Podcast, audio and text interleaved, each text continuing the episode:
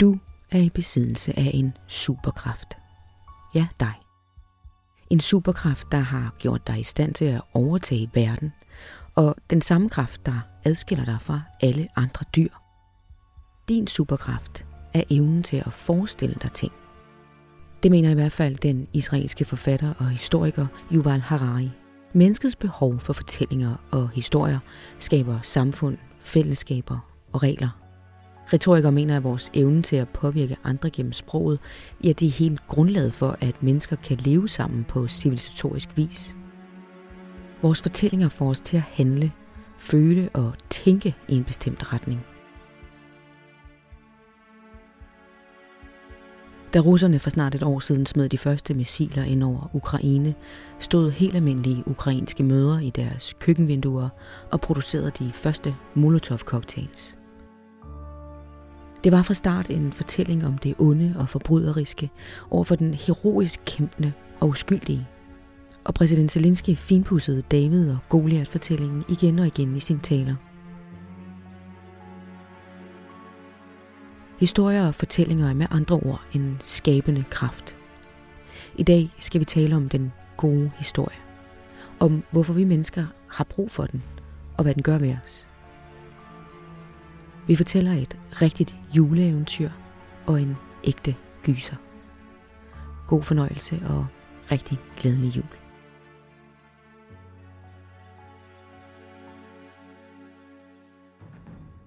Ole, hvad består en rigtig god historie egentlig af? Ja, det er jo, den er svær at svare på lige sådan der, men hvad skal man sige, hvis vi taler klassisk forstand, eller for eksempel Charles Dickens, så er det jo sådan noget med, at øh, du skal have nogle gode figurer, og du skal have en eller anden form for, i virkeligheden forholdsvis, forholdsvis banalt øh, setup, og så skal du bare fortælle den historie, og hvis du så er en meget god forfatter, så skriver du den godt. Men det er i virkeligheden bare gode øh, figurer og et, et forholdsvis nemt plot. Ole Knudsen, tør man sige nærmest legendarisk redaktør her på Gyldendal, og fornemt flankeret af Molly Balsby, digter og kulturanmelder på Ekstrabladet. Velkommen til jer begge to. Tak. tak. Molly, vi mennesker, vi fortæller jo hinanden historier hele tiden. Fra vi er små af, får vi læst højt, og når vi er voksne, øh, fortæller vi røverhistorier til hinanden, med eller uden gløk i blodet. Øh, hvorfor er fortællinger og historier egentlig så tæt knyttet til mennesket? Jamen, øh, jeg kommer til at tænke på et citat af Joan Didion, hvor hun skriver, We tell ourselves stories to live. Øh, fordi hun mener jo, at vi, vi lærer at også håndterer verden på en eller anden måde, via de historier, vi fortæller. De fortællinger, vi fortæller hinanden, er jo med til at danne en national identitet, en global identitet. Øh, vi, vi lærer at forholde os til verden i det, at vi fortæller om den. Der er nogen, der påstår, at øh, mennesker er de eneste dyr, der kan fortælle historie. Det ved jo strengt taget ikke, fordi vi er ikke kommet ind i bevidstheden på dyr. Men mm. det tror vi på. Vi er de eneste, der fortæller historier på den måde. Og det gør os jo unikke. Og det gør jo også, at vi laver kultur og kunst på en helt anden måde, end andre slags dyr gør. Vi starter med den første gode historie i dag. Ole, vil du ligge fra land her? Gerne. Glædelig jul. Julen kan ryge og rejse. Hvad er julen andet end en tid, hvor pengene ikke slår til?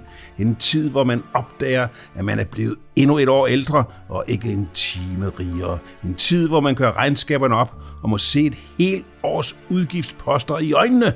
Fik jeg min vilje? sagde Scrooge indineret. Skulle være en til idiot, som går rundt og siger glædelig jul på læben, koges med sin budding og begraves med en grænkvist i munden et juleeventyr. ja, det skal jeg lige love for. Dickens. Så, så, ja, så er scenen der sat. Ja. Det er jo det. Ole, vil du ikke fortælle os den historie? Jo, altså helt kort fortalt, så har Dickens skrevet, øh, opfordret af, han skrev øh, sådan ting til bladet. Dengang kom mange romaner sådan i, i sektioner, så det er skrevet for, at det skulle komme cirka vel fire øh, uger op til jul. Han fik at vide, at han skulle skrive et juleeventyr, øh, og det gjorde han så på en, og han kalder det jo simpelthen Christmas Carol, som jo altså på engelsk er, er virkelig, måske virkelig en julesang. Han laver så en historie om en meget, meget, meget, meget, meget sur øh, genier. Altså han vil ikke bruge penge på noget, og han synes, at julen er noget humbug, som man siger. Og så bliver han hjemsøgt, hans øh, makker er lige død, så bliver han hjemsøgt af makkeren, som siger, du skal bare vide, at det går ikke så godt. Du vil nu blive hjemsøgt af fire, øh, nej, tre spøgelser. Og det er altså fortidens spøgelse, nutidens spøgelse og fremtidens spøgelse, i håb om Dickens øh, fortælling, at denne sure mand, Scrooge, vil blive en bedre person ved at se, hvem han var, hvem han er, og hvad det bliver til, hvis han bliver ved med at opføre sig så dumt, som han gør. Men lykkedes det så for de her tre ånder at overbevise ham om, at... Ja, øh, det gør det. Og det sjove er jo, og det er derfor, den selvfølgelig er en fin historie, det er, at stille og roligt bliver han jo klogere, klogere, klogere. Fortidens spøgelse, der viser man øh, hans barndom, hvor han sidder som en ensom øh, lille dreng, som, som ikke har et godt hjem, ikke har nogen venner, ikke har noget, men sidder og er, er vild med noget litteratur og læser og sådan noget. Han har, han har enkelte venner, og, og så pludselig så tænker han, åh oh, nej, tænker han så pludselig og siger til spøgelset, oh, måske skulle jeg alligevel givet ham noget, ham der ringede på og, sp- og skulle ville synge en sang. Og så kommer han til nutiden, hvor han godt kan se, at det altid ikke kører så godt. Men det vemmeligste er jo selvfølgelig øh, fremtiden, hvor han, vil det vise sig, at hvis du bliver ved med at gøre sådan der, du dør, du bliver fattig, du bliver dum, og du bliver dum i hovedet, simpelthen. Så han bliver simpelthen reformeret. Og han, han vågner op en morgen og råber ud, øh, hvad dag er det i dag? Og så viser det sig, at det stadigvæk er juledag, og han kan nå det hele, og så går han i gang med simpelthen at reformere sig selv og gøre sin nevø glad, og på alle mulige måder øh, gøre det, alt det, han har gjort galt, godt igen, hvis man kan det, men, men, men det siger Dickens, man kan. Og moralen i historien, står endda bagpå, hvis man øh, skulle miste det. Men det er lidt umuligt. Altså, penge er ikke alt. Nej. Øh, den største glæde er at give. Det, det, det, det, er jo, det er jo virkelig tykt skåret ud i den her sige, øh, roman. Men, men, men man bliver alligevel meget berørt af det, når man læser det. Meget, og det er en skide rørende historie. Vi kan godt lide lykkelige slutninger. Altså, det, det, det sidder i vores mennesker øh, fuldstændig altså banalt -agtigt. Vi kan godt lide gode historier, men vi vil helst have de øh, ender lykkeligt. Det er derfor, vi godt kan lide Alene Hjemme og act, øh, Love Actually og alle de der ting. Vi synes, det er skønt. Det slutter med et smil. Ja. Og, men så er der jo lige den krølle på halen, at Charles Dickens er så god en forfatter. Så du skal jo ikke være helt sikker på, at han lægger nogle ting ind, nogle små mærkelige finder og sådan lidt, fordi han er bare en virkelig, virkelig, virkelig god forfatter. Så du bliver også intellektuelt, øh, hvad skal man sige, udfordret af den. Og du er jo en form for Dickens ekspert.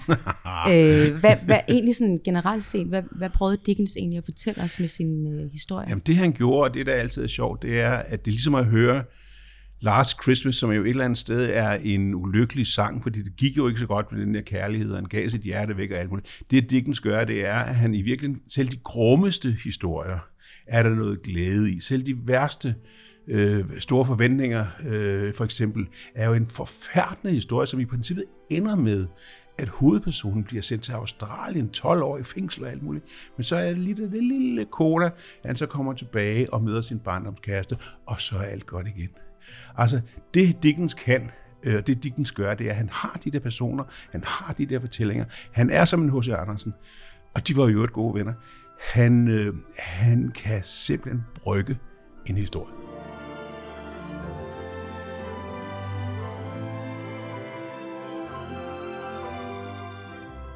Lad os høre en anden god historie.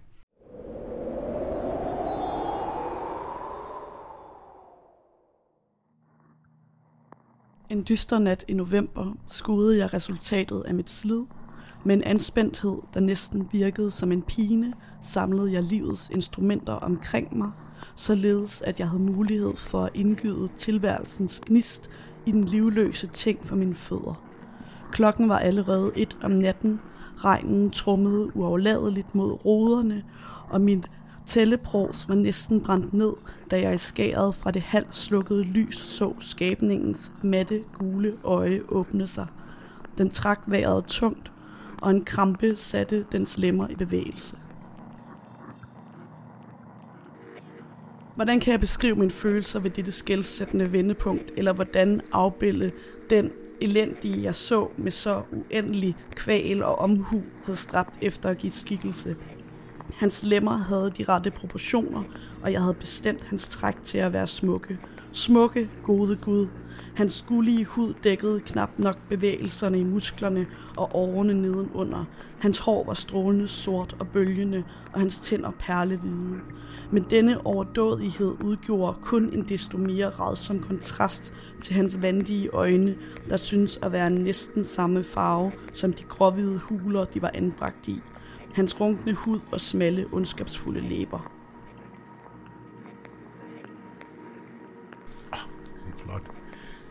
Frankenstein af Ja. Mary Shelley. Molly, fortæl os lige, hvad handler den historie om?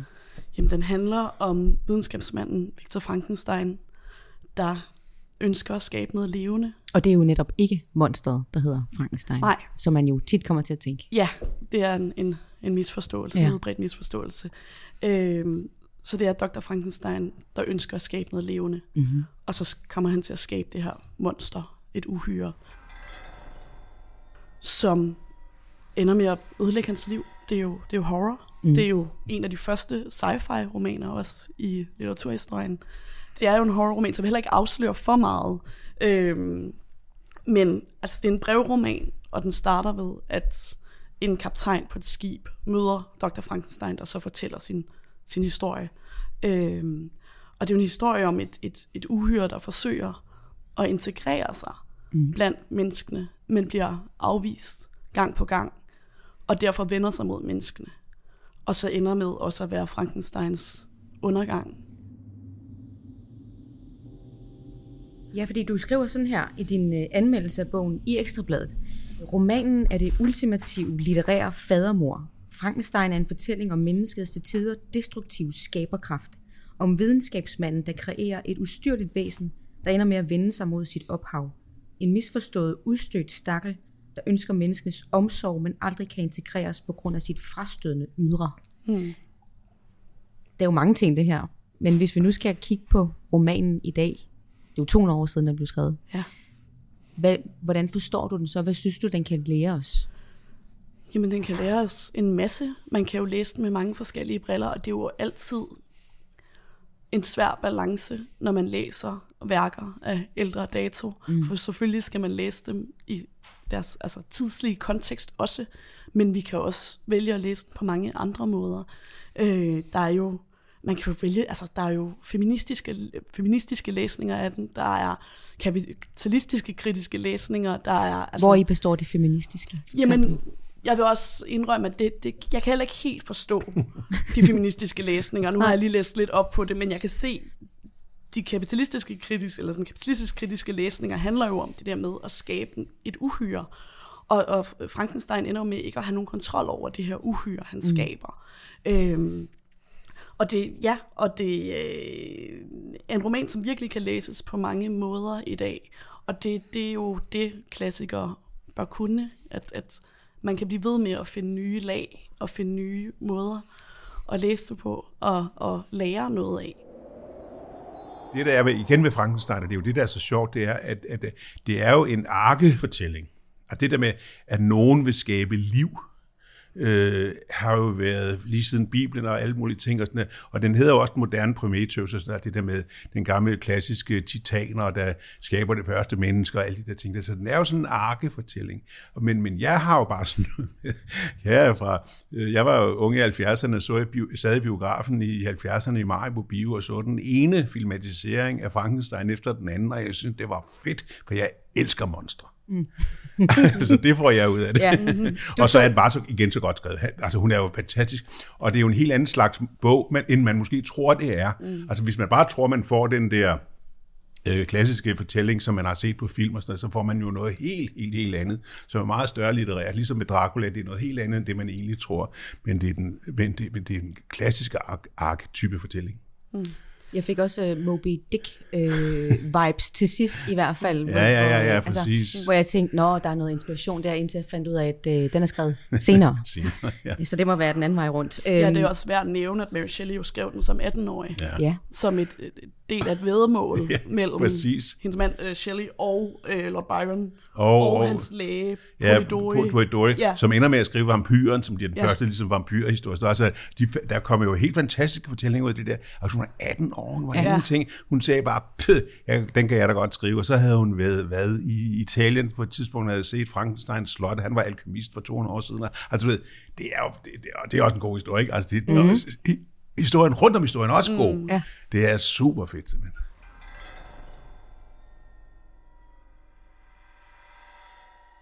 Jeg vil jo også mene, at en, en, en åbenlys måde at læse den på, vil også være at kigge på for eksempel psykisk sygdom. Mm. Det tænker jeg også er ret oplagt, Ja. at, at han simpelthen skaber et monster selv, som ender med at ødelægge mm. hans liv, ja, uden at afsløre for meget. ja. Ja, nej, jamen, Ja. Øh, og så noget ustyrligt, mm. øh, som kommer fra ham selv, ja.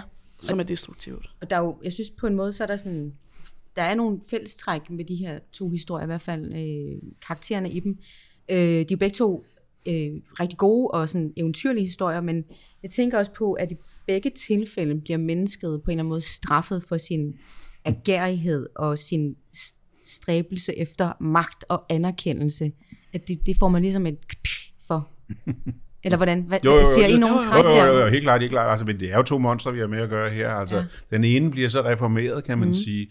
Og spørgsmålet er jo også, øh, som Molly også var inde på før, altså hvem er det der er skurken, eller hvem er det der er monsteret ja. i Frankenstein? Mm. Er det monsteret, eller Ja. er det Dr. Frankenstein? Ja. Øh, Hvor vi jo øh, som moderne tænkere siger, jamen det er Dr. Frankenstein, for det er ham, der begår det forkerte, mm. og det er søn for monstret. Den tror jeg også, man har læst anderledes. Jeg tror, og sådan bliver de fleste film jo også lavet, at det er monstret, der er monstret. Jeg tænker også meget på øh, fænomenet ondskab, fordi øh, jeg hørte den anden dag en podcast øh, med korrespondenterne, tror jeg den hedder, fra TV2, øh, som handler om, hvor blev terroristerne af? Og, og det er jo den her store fortælling, vi har lavet omkring terrorister, altså islamiske terrorister, radikale, fanatiske øh, typer, der kommer og laver de her øh, meget tilfældige bumpninger i byer. Og, øh, og de, var sådan, de blev sådan enige med sig selv om, at, øh, at det eneste, de sådan set kunne kunne forstå, den måde, de kunne forstå det på, det var ved at kalde det rendyrket ondskab. Og der må man bare sige, Ja. dem der så har hvad skal man sige, undersøgt terrorister og alle deres bevæggrunde, og hvem er de, og hvad er det, de tænker på, øh, der er det ikke ondskab, man når frem til, der når man frem til nogle andre grunde. Jeg tror, Og det jeg- er rigtigt. Det er også her, det jeg føler, når, når man læser om ondskaben her. Øh, Han er jo, Mr. Scrooge, altså super ond, ikke? Jo, jo. Og, og, og, og øh, ondskabsfulde alle, der, der beder om hjælp, i hvert fald i starten. Jamen, det er rigtigt. Og, og Frankenstein ender med at være meget, meget ond, men når man ser deres baggrund, eller hvor kommer de fra, så er det jo ikke ondskab, der har... Nej, Nej det er jo Ja, interessant. monstret. Ja, Ja, ja, monster, ja. ja, ja. Det er jo interessant, fordi det, i virkeligheden er det jo idealisme og, og, og en, en tænkning, der gør, at Scrooge er, som vi synes, ond. Ja. Eller, og det er jo idealisme for Dr. Frankensteins... Øh, altså, han vil jo gerne skabe noget godt. Mm. Og jeg mener, apropos terrorisme, så har jeg jo lige haft det der fantastisk, eller fantastisk, hvad jeg lige vil sige, det der øh, værkelige statskup, der er blevet afsløret i Tyskland, ikke? Det er jo også terrorister. Jeg er vokset op med i Tyskland, de gamle Rote Armee-fraktioner, sådan som jo var super, super, super venstreorienterede. Jo, så venstreorienterede, at de blev højreorienterede, ikke? Og det er jo det samme, der er sket her. Der er jo nogle mennesker, som tror, at de, at de kan lave en verdens omvæltning, men for det gode. De, jo, de tror jo ikke, det er kun er for deres egen vindings skyld. Mm. Det er jo også det, Frank, Dr. Frankenstein tænker. Han tænker jo, at han skaber noget godt, og Scrooge, Scrooge mener jo, at det, han gør er, gør, er godt, ikke bare for sig selv, men også hvis bare alle mennesker tænker som mig, så vil verden være bedre. Ja, og rigere. Ja, men jeg husker også Frankenstein, øh, den passage, hvor han skaber monstret, at der også er en hien efter at blive anerkendt. Ja, det stor tror jeg, du har. Ja, ja, ja, ja, der det er jo tror jeg, du Ja, ja, ja. egoistisk Ja, ja, ja. øh, Opfinder, det. opfindertrangen. Ja, ja, helt klart, helt klart. Ja. Ja. ja, der er begge dele, ikke? Han Jo, vil jo, gerne gøre helt noget klart. godt for menneskeheden. Men han vil også gerne anerkendes som den store Ja. ja. Øh, ja, skaber. Ja. Altså, Gud, de er jo, altså, han vil være Gud. Mm. Det skal man passe på med.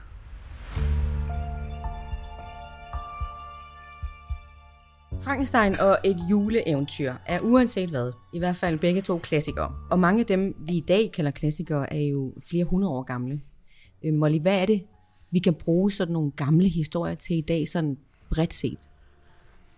Jamen, vi kan vel se vores egen tid i et andet perspektiv. Øh, det er enormt vigtigt at forholde sig til historien, og, og vi lærer ved at forholde os til tidligere generationer og tidligere tider. Øh, derudover synes jeg også, at det er altid, eller ofte forbløffende, når jeg læser klassikere, hvor, øh, hvor nært det alligevel føles. At, at man kan godt tænke, når man noget er skrevet i slutningen af 1800-tallet, eller slutningen af 1700-tallet, at, at man tænkte på en helt anden måde. Mm. Men man finder ligesom også et, et, på en måde et menneskeligt fællesskab på tværs af århundreder, når man læser klassikerne. For eksempel også, når man læser på en Toppinans Lykkepir. Jeg blev bare så overrasket over, hvor mange af de tanker, der er i den bog, der er så nutidige, mm. øh, og følelser og relationerne. Og det, øh, jeg tror virkelig, vi kan lære meget om vores egen tid, og om os selv som mennesker, om hinanden ved at læse klassikere.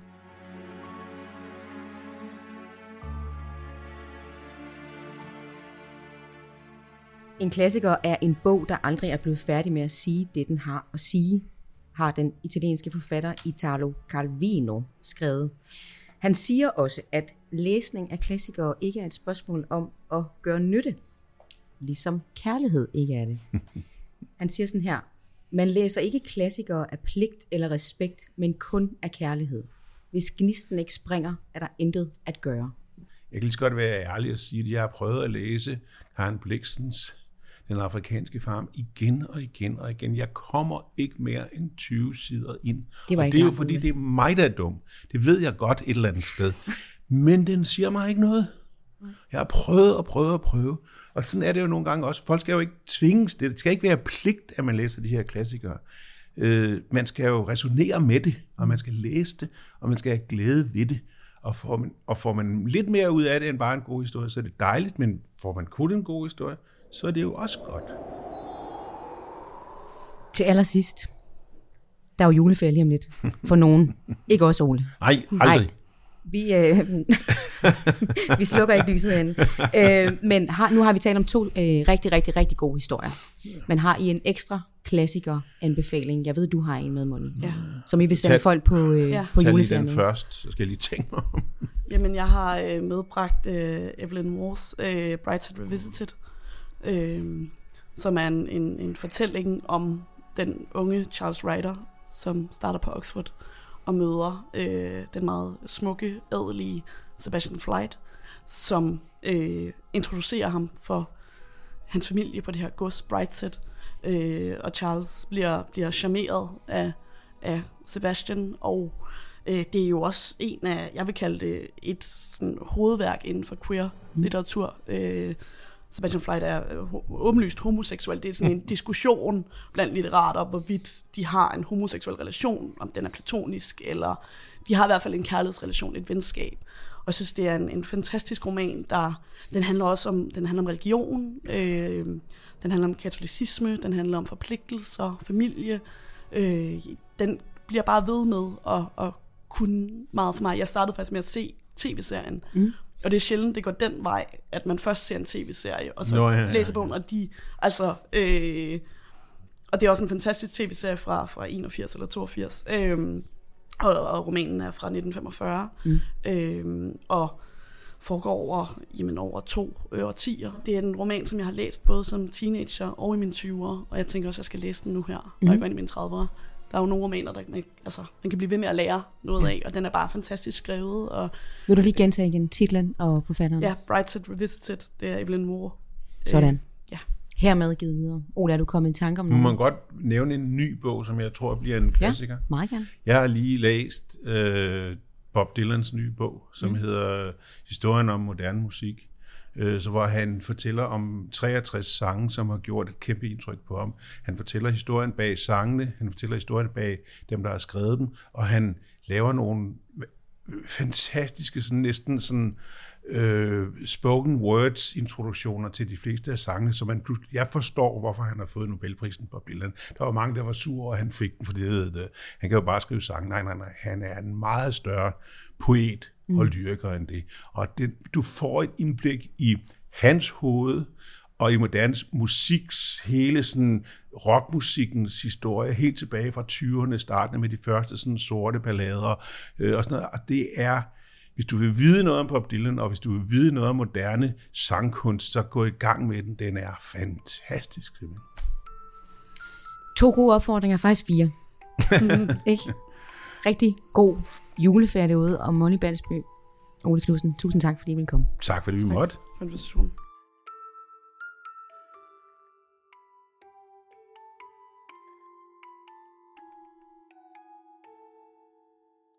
Du har lyttet til Bliksen eller Kaos. En podcast fra Gyldendal.